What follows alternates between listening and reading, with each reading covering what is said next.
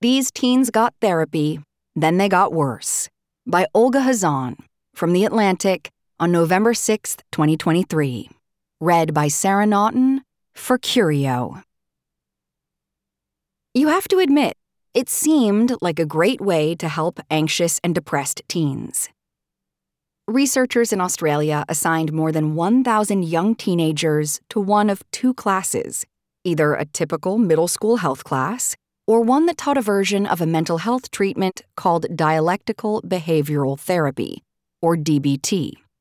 After eight weeks, the researchers planned to measure whether the DBT teens' mental health had improved.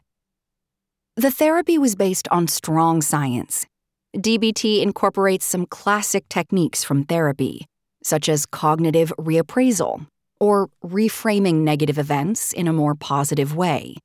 And it also includes more avant garde techniques, such as mindfulness, the practice of being in the present moment. Both techniques have been proven to alleviate psychological struggles. This special DBT for Teens program also covered a range of both mental health coping strategies and life skills, which are, again, correlated with health and happiness. One week, students were instructed to pay attention to things they wouldn't typically notice, such as a sunset. Another, they were told to sleep more, eat right, and exercise. They were taught to accept unpleasant things they couldn't change, and also how to distract themselves from negative emotions and ask for things they need. We really tried to put the focus on how can you apply some of this stuff to things that are happening in your everyday lives already. Lauren Harvey, a psychologist at the University of Sydney and the lead author of the study, told me. But what happened was not what Harvey and her co authors predicted. The therapy seemed to make the kids worse Immediately after the intervention, the therapy group had worse relationships with their parents and increases in depression and anxiety. They were also less emotionally regulated and had less awareness of their emotions, and they reported a lower quality of life compared with the control group. Most of these negative effects dissipated after a few months, but six months later, the therapy group was still reporting poorer relationships with their parents. These results are, well, depressing. Therapy is supposed to relieve depression, not exacerbate it. And in case it's not clear, although it's disappointing that the therapy program didn't work, it's commendable that Harvey and her colleagues analyzed it objectively and published the negative results. But for people who study teen mental health treatments, these findings are part of a familiar pattern all sorts of so called universal interventions, in which a big group of teens are subjected to healthy messaging from adults, have failed. Last year, a study of thousands of British kids who were put through a mindfulness program found that, in the end, they had the same depression and well being outcomes as the control group. A cognitive behavioral therapy program for teens had similarly disappointing results it proved no better than regular classwork. DARE, which from the 90s to the early 2000s taught legions of elementary school students 10 different street names for heroin, similarly had little to show for its efforts. The curriculum has since been revamped. The self esteem boosting craze of the 80s also didn't amount to much. And later research questioned whether having high self esteem is even beneficial.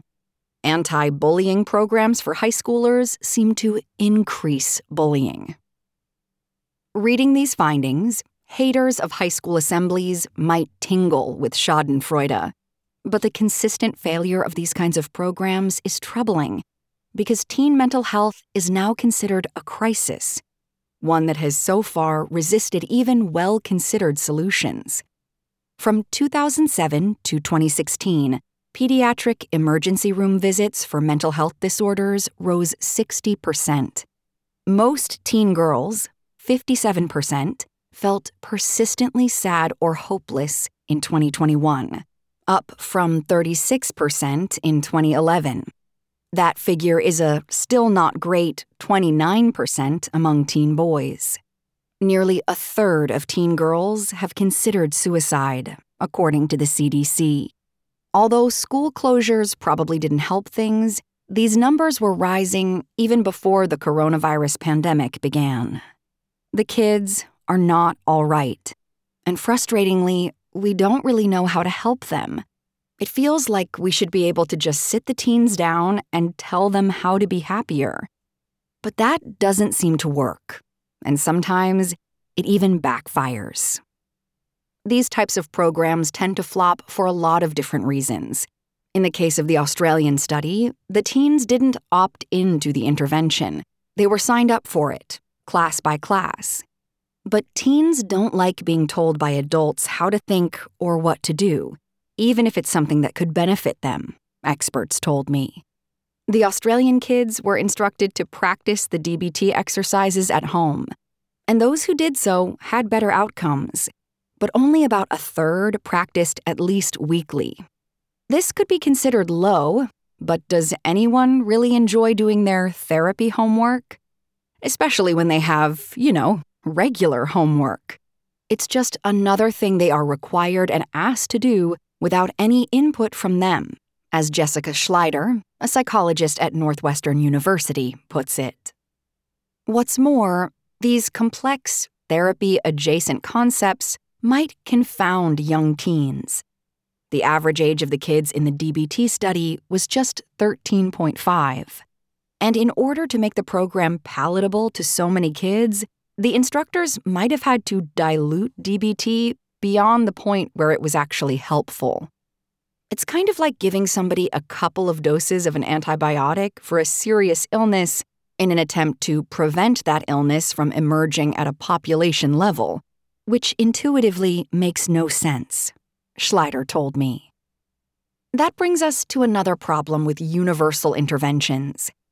Many therapists use DBT to help people struggling with suicidal ideation and self injury through months of intensive individual treatment. But the teens in this study weren't, on average, clinically depressed or anxious to begin with. Many of them were just normal, happy kids. It's possible that by teaching kids to notice their negative thoughts, the program inadvertently reinforced those thoughts. Maybe everybody thinking about how anxious or hurt they are might not be the best idea, says Jean M. Twenge, a professor of psychology at San Diego State University and the author of Generations. We might be taking people who are doing just fine and trying to teach them these techniques, which may actually call attention to their distress. That leaves the question of why the relationships between the DBT kids and their parents soured even months later. Harvey, the study author, thinks the fact that the intervention didn't include the parents might have created a gap of sorts between the parents and their kids. The kids might have learned to advocate for themselves more assertively. But if parents didn't understand where that was coming from, family tensions might have arisen. Of course, there's not a huge risk that American public schools will apply mental health treatments to ninth graders without their parents' consent. School boards can barely agree on which books to allow, so I don't anticipate mandatory therapy coming to our shores anytime soon. Many U.S. schools incorporate social emotional learning into their curriculum, but this differs from the programs mentioned in any of these studies. Still, we've had our share of impotent programs aimed at making teens better. And it would be nice if something like a big mindfulness assembly worked. Schleider said that rather than subject entire classrooms of kids to therapeutic information, mental health treatment should be available to kids when they feel that they need it, not just when it happens to be fifth period. She has designed some interventions along these lines. In many states, adolescents can't access any mental health care without parental consent. For teens who don't feel comfortable going to their parents, that basically just means too bad for them, Schleider said, which unfortunately in our research is about a third of teens. Most teens don't have their own money or insurance. Many couldn't drive to a therapist's office if they wanted to, so they turn to social media, which might actually reinforce poor mental health. The upshot of all of these failed experiments, from the cheesy DARE to the trendy mindfulness, is the old chestnut that you can't change people who aren't ready to change. Teens can make poor choices, but they are smart and, on some level, know themselves. Alleviating the teen mental health crisis may require something that is not altogether comfortable for adults trusting that teenagers will know when they need help. We may need to make treatment available, but not obligatory. Teens have plenty of obligations as it is. That was These Teens Got Therapy, Then They Got Worse by Olga Khazan from The Atlantic on November 6, 2023. Read by Sarah Naughton for Curio.